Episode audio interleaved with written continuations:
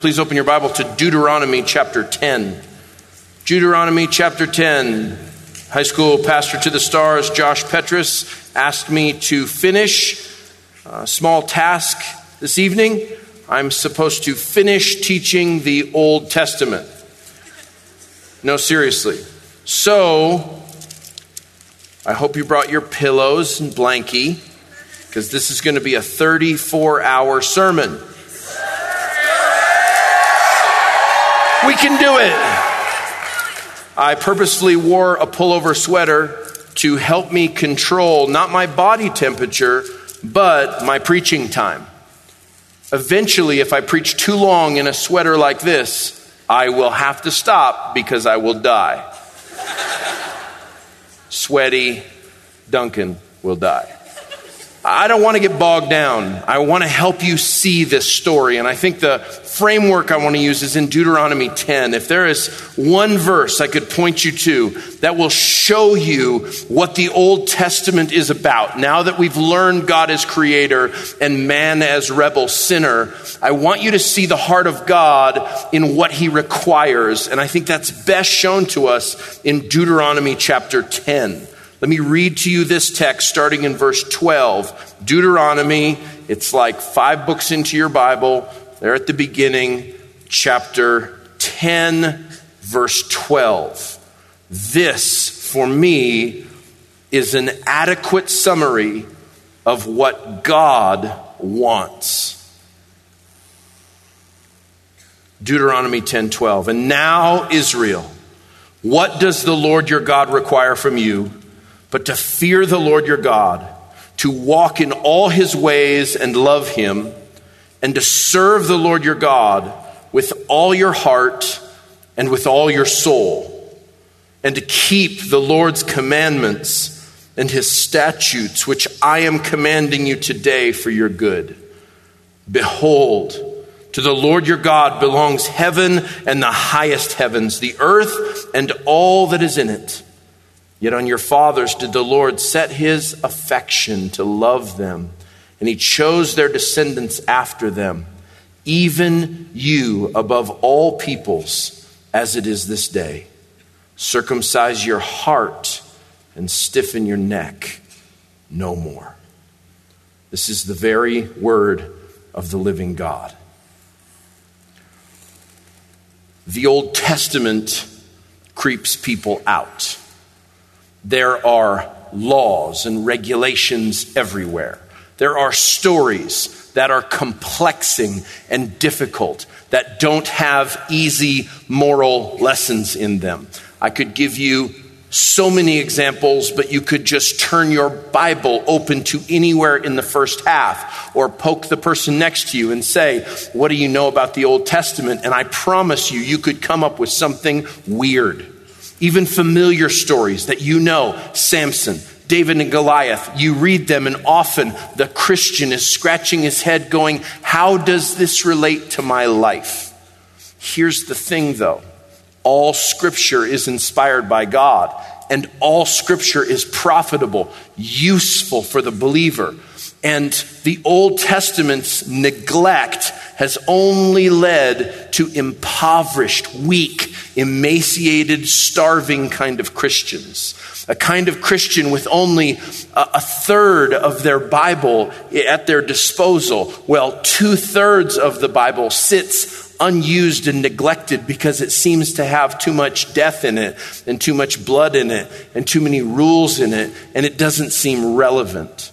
And so tonight, I'm going to try to show you the story of the Old Testament where we left off. And I want to do that by Deuteronomy chapter 10, mostly in verse 12, to explain to you this pressing question that I think every one of us ought to answer tonight. And it's this What does God expect? What is it that He expects? What does He want? What does He require? What's God after with all of this stuff? You understand how important expectations are, how important requirements are. You go to school or you go to school at your kitchen table. Either way, you have requirements, expectations, things you have to learn, tests you have to take. You get that. The ultimate expression of expectations is what does God possibly want from us? If He is holy and awesome and eternal, and we are mere sinful creatures plunged into rebellion by our first parents, what is it that He wants? Well, I think the answer is in Deuteronomy chapter 10, verse 12. But how did we get here from there? There being the Garden of Eden, there being the banishment of man. Well, let's review. There was one person that God made, and his name was. You guys are doing great. You're paying good attention, but that was the weakest answer I've ever heard. There was one person that God made there at the beginning, made of dirt and made of spirit. His name?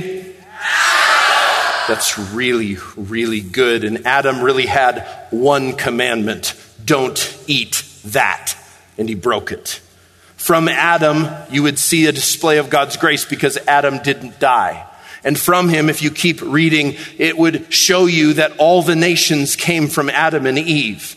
The beginning chapters of Genesis unfold, and nations are scattered everywhere, and they act just like Adam acted. They're sinful, they're murderous, they're treacherous. Until finally, God has had enough, and you're only six chapters into the Bible, and God chooses to destroy the entire world because of the vastness of their depth of iniquity.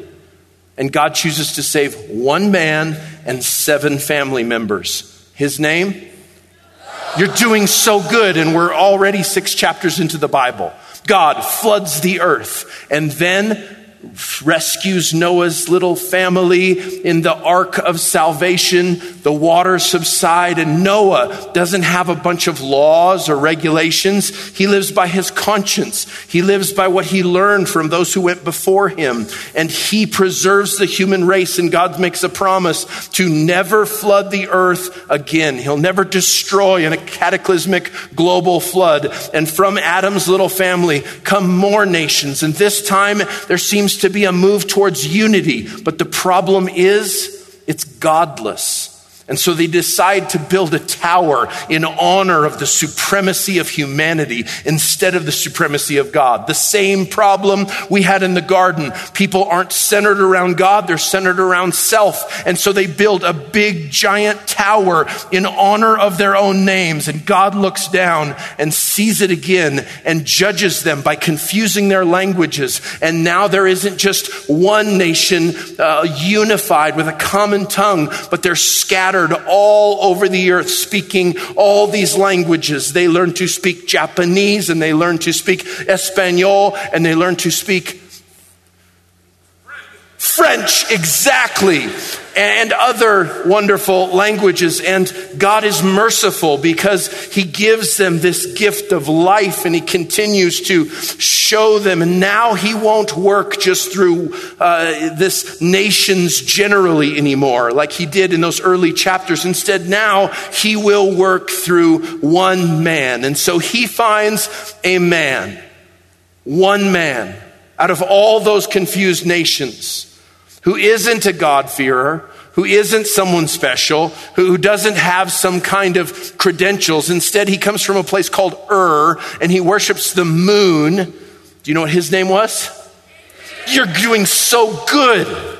Abraham is this one chosen man, and God reveals himself to Abraham, and God makes a promise, a deal, a covenant with Abraham, and he promises him three things Abraham, you will have land and people and be a blessing to all the earth. And now the Old Testament story continues to be fulfilled, but no longer generally working through nations, he works through Abraham's descendants. And Abraham has one chosen and special son except he kind of had two sons. Because remember, people just can't do right. They keep disobeying God. God promises Abraham this wonderful trifold promise of people, land, and blessing, and Abraham decides to do it the wrong way, and now he has two sons instead of one Isaac and Ishmael. And Isaac has two sons. The promise flows through him, and the two sons' names are Jacob and Esau. Jacob has 12 sons. What are their names? I'm kidding. Dan, Naphtali, Asher. No, I'm kidding. Uh, I only can do those three. There's one son that you know, though, and he had a really fancy coat, and you did a school play about him, Technicolor Dream Coat. His name? Joseph. Half of you were right, half of you said something else. Did you say Aslan? Wrong book. So Joseph has the coat, and he's the favorite son of Jacob. And from Joseph, God will preserve the descendants of Abraham because the brothers don't like his kind of snooty dreams. They kick him in the pit, and he gets sold off to Egypt, and he becomes a big deal in Egypt. You remember this story? And God uses him to preserve his family. 70 family members will end up in Egypt, and they will be neighbors and co residents and have an important role in this massive superpower called Egypt. And then a Pharaoh will die, and another Pharaoh will die, and another Pharaoh will die. And eventually, Egypt will treat these people, Israel's descendants, like slaves. And so the Israelites, the people who know God, who have His law that they receive from Moses, uh, they haven't have Moses yet, that, they, that they're going to receive from Moses, they, they have this, this time in Egypt that turns into awful slavery. For all these years of a captivity, they're, they're there under Egypt's thumb, being oppressed and being tortured by this, but they're growing numerous and God is blessing them because back in the day they got really good real estate called Goshen. And now Egyptians are working hard as slaves and they're getting extremely buff. And so eventually a Pharaoh is like, there is way too many of those Hebrews. We need to stomp them out, kill all their firstborn sons. And then there's one bold lady who decides to defy the Pharaoh, the most important and powerful man in the universe at that time. And she says, I'm not going to obey. And so she gets this cute, fat little baby and puts him in a basket, and his name is? I know I messed up the story and gave you that one for free, but you still get points for it. So Moses is in the basket. He's preserved. He becomes part of the Pharaoh's family and he lives his life in 40 year increments. His first 40, he lives in the palace like a king, but he knows he's a Hebrew because his mother's his nursemaid. And then one day he sees one of his Hebrew brothers being abused and being beaten. And so Moses decides to, hiya, and he kills that guy. And Moses gets found out. And so Moses goes to a place called Midian and becomes a sheep herder for 40 years. Midian is the Hebrew word for Palmdale, it's in the middle of nowhere.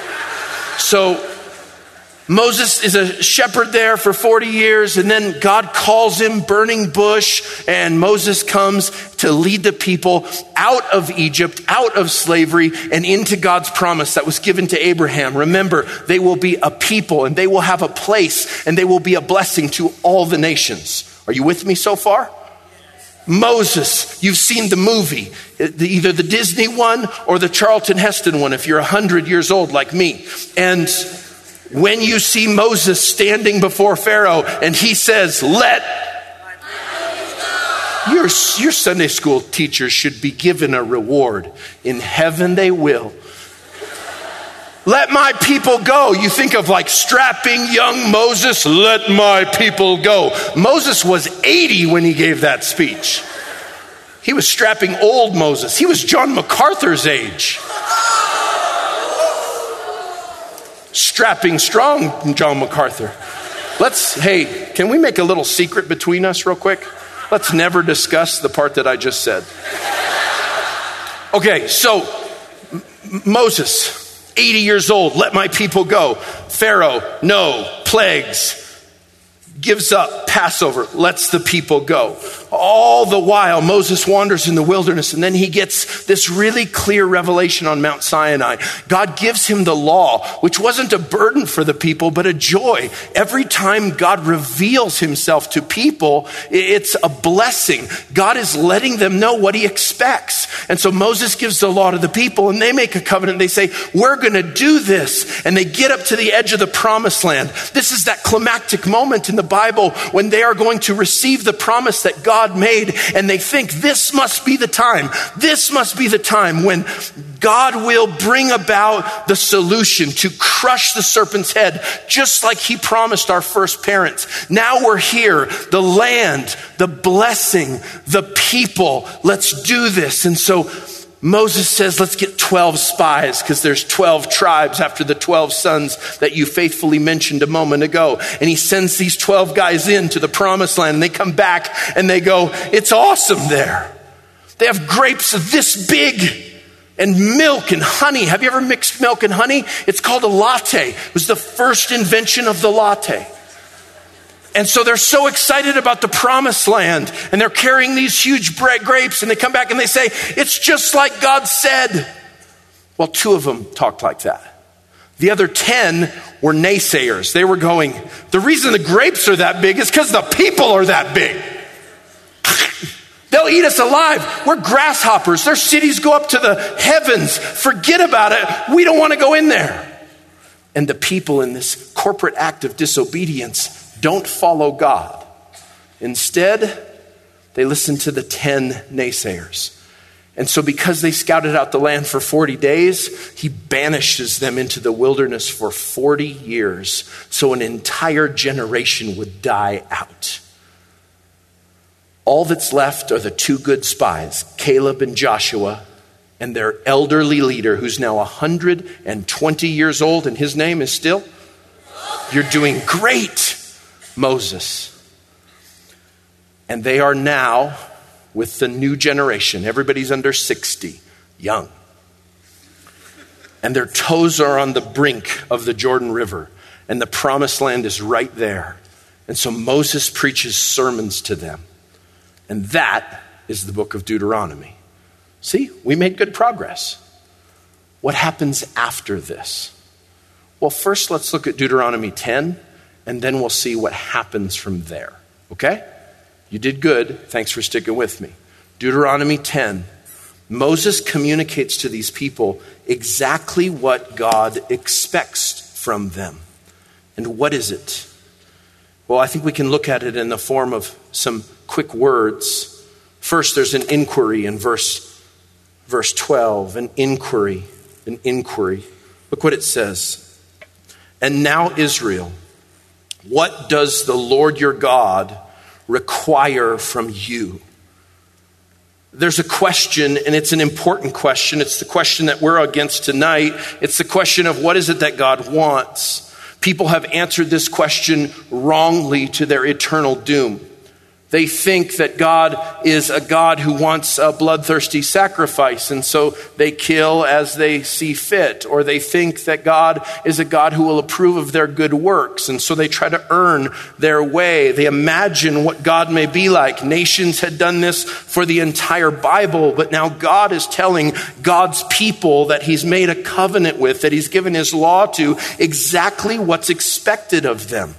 This is freshman orientation for Israel. This is a chance for this generation to take the land. And he then lists off these expectations. Look at it on the verse. That's just the, the inquiry with a big question. What does the Lord require of you? An ultimate question and a question that's as timely for them as it is for us. What is it that God wants from you? What does God demand from you? What does He want? And I think most Christians would look at the Old Testament and say, well, He just wants a bunch of lambs killed. Well, He just wants us to follow His rules. Well, I think He's angry. I, I just want to get to Philippians so I can learn about Jesus because He seems nice. This God looks like Gandalf and acts really mean. That's the conception. But He's about to tell us exactly what God wants. And here's what's so stunning about this. What God says He requires here is no different than what Jesus says He requires here. You see, God hasn't changed, His character is the same. And the requirement is given in five words. Very simply, He says, one, it's to fear God. The inquiry leads to the simplicity of God's demands. First, it says, to fear the Lord your God. And that's something I think that we completely miss because we either say, well, fear is too strong of a word. It really means to hold in high respect. Well, then why doesn't it say hold God in high respect? It uses the word fear. Remember, God is holy. He's demonstrated that with his people as he judged them in the wilderness. He demonstrated that by banishing Adam and Eve from the paradise garden Eden. God is holy, he is to be feared. This means you don't mess with God, that you think highly of God. One of the great motivations that God's people have always used to obey him is to, because they fear him. In fact, Christians in prior generations, you know what they were known as more often than just being called Christians? They were called God-fearers. That's because they knew they wouldn't want to do anything that would provoke a holy God, that would bring shame to their Lord. And so the first thing God requires is that we fear him. This is all over the Bible, from Proverbs 9:10, the fear of the Lord is the beginning of wisdom, to uh, other places in the Bible, Proverbs 1 7, uh, Psalm 111, verse 10. Uh, a good understanding is they who have his commandments to fear God, to hold him in high regard, but to also take God seriously, to worship, trust, commit him, to have both reverence and holy terror is the right way to think about God. Isaiah 8 13. He shall be your fear, He shall be your dread. You don't casually stroll into God's presence. He is the creator, He is the sovereign, He is God. Our world has all kinds of fears, doesn't it? You know what photophobia is? A fear of light. You can go to psychologists, they'll give you some drugs, and you'll be fine. You know what ailurophobia is? It's a fear of cats. You shouldn't fear cats, you should despise cats. They're disgusting and unacceptable creatures. I'm sorry, that's just distraction, but if you do like cats, I, I would like you to try a dog. That's the, that's the, anyway. Anthropho- uh, anthropophobia is a fear of flowers. Ablutophobia is a fear of bathing, which all freshman boys have. Peladophobia is a fear of bald people. Bald people are, bald people are nice. But what's missing in our world is a fear of God. And that's why the first requirement that Moses gives is that we should fear God. Because if you fear God, you know that God is holy and he cannot tolerate sin. Over and over again, God tells his people as they're about to enter into the promised land, don't be afraid, I'm with you. Be courageous, don't be afraid. He'll say it to Joshua as well. But then he also says what they should be afraid of. They should fear him. You think this is just an Old Testament thing? Listen to Romans 11 22. Note the kindness and severity of God's severity towards those who had fallen, but God's kindness towards you provided you continue his kindness, otherwise, you'll be cut off. God is always a God to be feared. You brought up Aslan earlier, so I'll just use that. You remember that great scene when the Beaver family is taking in Lucy and they're, they're talking and they have that conversation, and she finds out that Aslan's a lion and it kind of freaks her out. And she says, A lion? Is he safe? Is he a tame lion? And Mr. Beaver says, Safe? Don't you hear what Mrs. Beaver tells you? Who said anything about safe? Of course he isn't safe. He's good. He's the king, I tell you. We need to ramp up our understanding of the fear of God. We ought to be known, this generation ought to be known as a generation that fears God. The reason you hate sin is because you fear God. Fear is a remedy against presumption. Fear is a prerequisite in working out your salvation. Fear is a preservative against apostasy. Fear is a stronghold for Christians that keeps them safe. So many families have been destroyed by divorce. I know that's personal to so many in this room. But so often, a parent decides to leave the family because he takes God too lightly. So often, a teenager rebels against his parents because he takes God too lightly. That's why the fear of the Lord is what God requires. Second, to follow God. It says to walk in all his ways. And this is a requirement that also has to do with how you live. And this one's very practical. To walk is just a very biblical way of talking about how you live. In Deuteronomy 6, it says, Teach these things to your children as you walk along the way. It's not just that you have to get your kid and go for a walk and teach them these things. It's just an ordinary way of talking about your whole life is one foot in front of the other. God doesn't want your obedience and your holiness and your fear on Sunday mornings for an hour and a half or at summer camp for one week. He wants your entire life to be a life of walking, of outward behavior, of daily conduct, of discipleship. All God-fearers should be along the way. The Hebrew word is Derek. Derek. Anybody named Derek in here? Good job, Derek. Your name's not Derek. What is it? Michael. That's really not close to Derek. His name is Michael. Michael, you lose 10 points for your team. It's just how I roll. It means way, road, path. And it's a favorite metaphor of the Bible. You walk in your ways, and God wants us to walk in His ways. The third word on this list of five words is to love God. Do you see it there in verse 12? And to love Him. It is so crazy to think that the Old Testament is a, is a, is a document of law and of externals. You see, this list has at its center the very most important thing. God calls us to love Him. God places this command in the center, and it's the same word God uses for marital love throughout the Old Testament. It's love that is full of affection. It's love that is affectionate and warm. We are to feel something about God. It's why Deuteronomy 6 5 says you should love the Lord your God with all your heart, with all your soul, and with all your might. Your love for God should surpass every other love this world offers. And this changes not at all in the New Testament when Jesus Jesus says in Luke 14, you must hate your father, mother, brother, sister, and your very life. What does it mean? It means that your love for God should be so supreme that every other love by comparison is like hate. The word love is a love of affection. Friend, I have to ask you this question, and I think it's so basic and it's so important. It's why it's central in this list. Do you love God? Do you? Do you love His Word? Is he the delight of your heart? This is a passionate word, a word of desire, emotion, a lover's love. He demands our allegiance, loyalty, but he also demands our devotion. The Bible is a book full of love.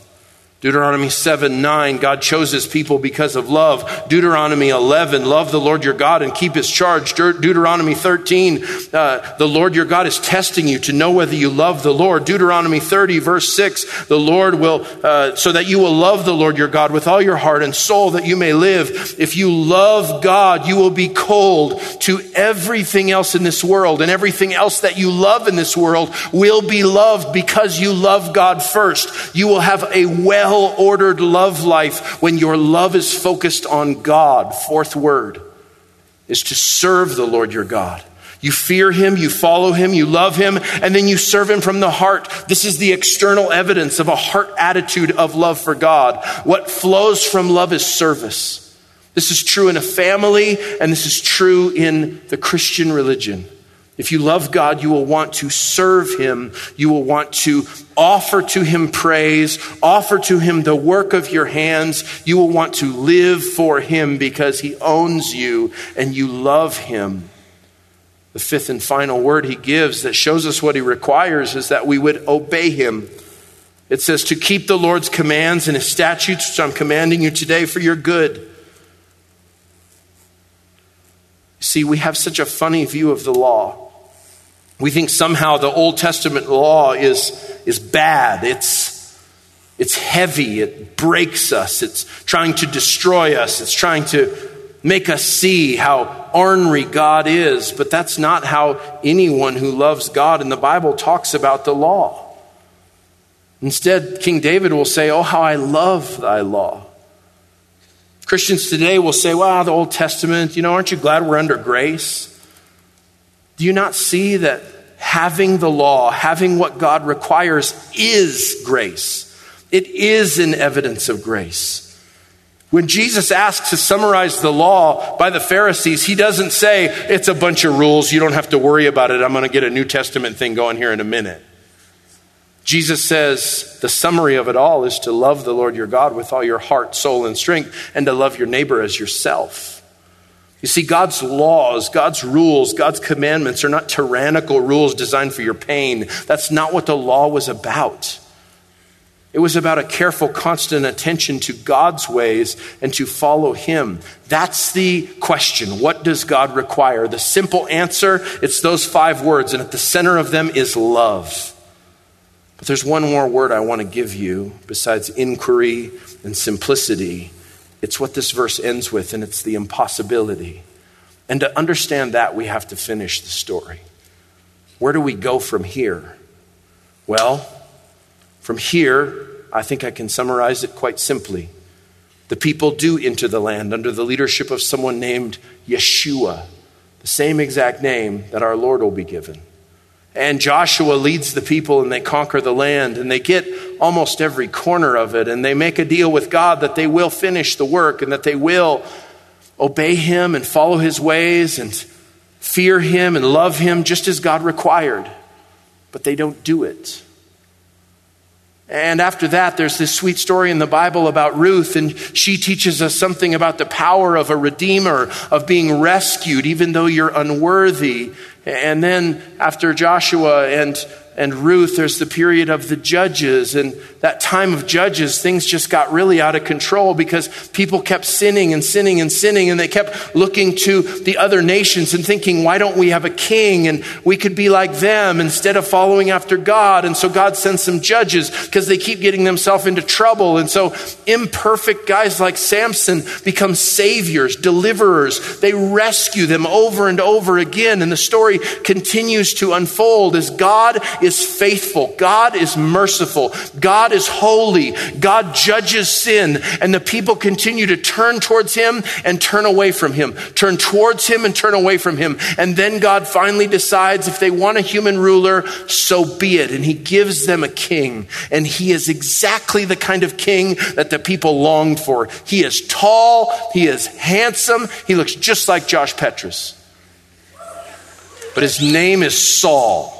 And unlike Josh Petrus, he's a bad dude. He looked like a king on the outside. He acted like the devil on the inside. And so the people's desire for a king like all the other nations crumbles and falls. And then they find this king working out in a sheepfold for his dad. And he has all these brothers who would seem to be much better candidates for king. But it's this little kid that God chooses to show his unguessable ways. And his name was? You're doing so good. David becomes the greatest king that Israel would ever know because he's a king who feared the Lord, who loved the Lord, who obeyed the Lord, who followed the Lord, who served the Lord. There was no one like David since the time of Moses. David was a man after God's own heart, but what happened to David? He fell into sin and disobedience his kingship wasn't quite enough. And though the people continued to obey God in seasons of offering sacrifices, every time they sinned in ways that they could remember, they would sacrifice these lambs on the Day of Atonement. They would follow all the rules that God gave Moses about worship. And David wanted to build God a better house instead of this tabernacle that they drug around the wilderness so they could make these sacrifices to remind them that God hates sin, to remind them that they need mercy, to remind them that sin sin needed atonement, covering, and they would follow after this king. And God had promised David that his descendants would be a forever kind of king, the kind of king that might just be able to crush that serpent's head, the expectation and hope that they had had from all along. So David has a wonderful son, and he's endowed with divine wisdom, and his name is Solomon, and he's an absolute train wreck because he gives his life up to lust and sin. And it's not until the very end of his life that he sees what a fool this wise man has been. And his son will be worse than Solomon, and so will his son. and the kingdom of Israel. This unity, this perfect picture was supposed to be of God's working in this world that was supposed to draw in the nations so that every tongue and every tribe and all these languages would come together and worship the one true God was so ugly and such an embarrassment that they broke into a civil war, north versus south. And then God would drag each one of them through uh, different conquering nations, pagan nations, into exile. And it seems like the people of God are gone. They're sitting on the shores of the river Chebar in a place called Babylon where nobody speaks Hebrew and nobody worships God, and they are slaves yet again. Captured, ca- captured yet again. It seems like they're all the way back in Egypt. Where is God's promise? Where is God's king? Where is God's promised crusher of the snake? Where is God's covering? Where is God's man? And they're out there in exile until God finally does raise up some interesting characters in really dark times, people like Esther and a guy named Nehemiah. And they bring back this little group to God's holy city, Jerusalem, the place where Solomon built that awesome temple where they used to sacrifice lamb after lamb after lamb. And they bring back this fledgling little group, and Jerusalem is completely been sacked. It's just a pile of stones. And all the old people cry that remember stories about what the temple was like. And now there's another God over them this massive world power starting to rise in the Greek nations and then in the Roman nation. And they kind of put their little city and their little temple back together with the help even of a pagan king named Herod. And they had been listening to these prophets that were ministering, kind of prophet and king. They'd been making these sacrifices. They'd been hearing from God for all these books of the Old Testament. They'd been worshiping God and singing these songs and waiting and waiting for the expectation that finally a prophet would come, finally a king would come, finally there would be a covering, and that crusher of the serpent would come and they would be the blessing that God always said they would be and they would fulfill all that God had for them. And a hundred years went by and there was no more prophets left. And they weren't allowed to have a king because Rome was over them, because the Herodian dynasty was over them. Don't worry about it, Google it later. And then another hundred years went by. 200 years and they hadn't had a prophet come and say, Thus saith the Lord. All they knew was what God expected of them, and all they knew is that they kept failing, and they kept failing, and they kept waiting. Another hundred years, and no prophet came. And another hundred years, and no prophet came and they studied the scriptures. They studied the writings of the prophets in this time because they were getting nothing new. And so they thought, is there something in there that we're missing?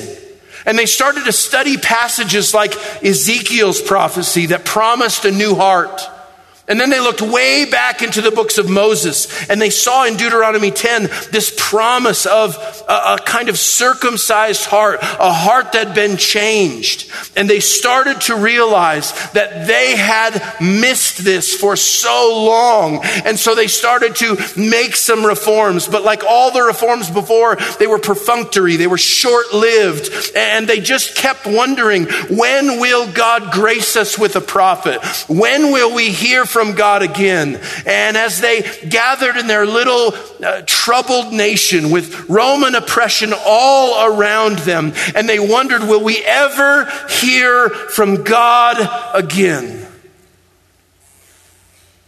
Something happened outside of a little town called Bethlehem. Something involving a man who would be the final and greatest prophet and something that would happen with his cousin. And it might have something to do with them getting a king back and them figuring out how God will ever cover up their sin with the blood of bulls and lambs. And it might have something to do with God having a final word for them, a full word for them. And it might have something to do with them finally coming into the promise and experiencing the fullness of this hope that they'd been longing for since banishment from the garden. But we're not to that part of the story yet. But we will be. Let's pray. Father, thank you for your awesome word and how you unfold your amazing story over time. And repeatedly, when we see your requirements, all we see is grace upon grace upon grace. So may we hear those words of circumcise your heart and stiffen your neck no longer and recognize that we need the intervention of a sovereign God. That we need to be changed from the inside out, that we need a Savior, a prophet, and a king that we cannot provide, but one that must come from you. Help us, O oh God, in the matchless name of the great expected one. Amen.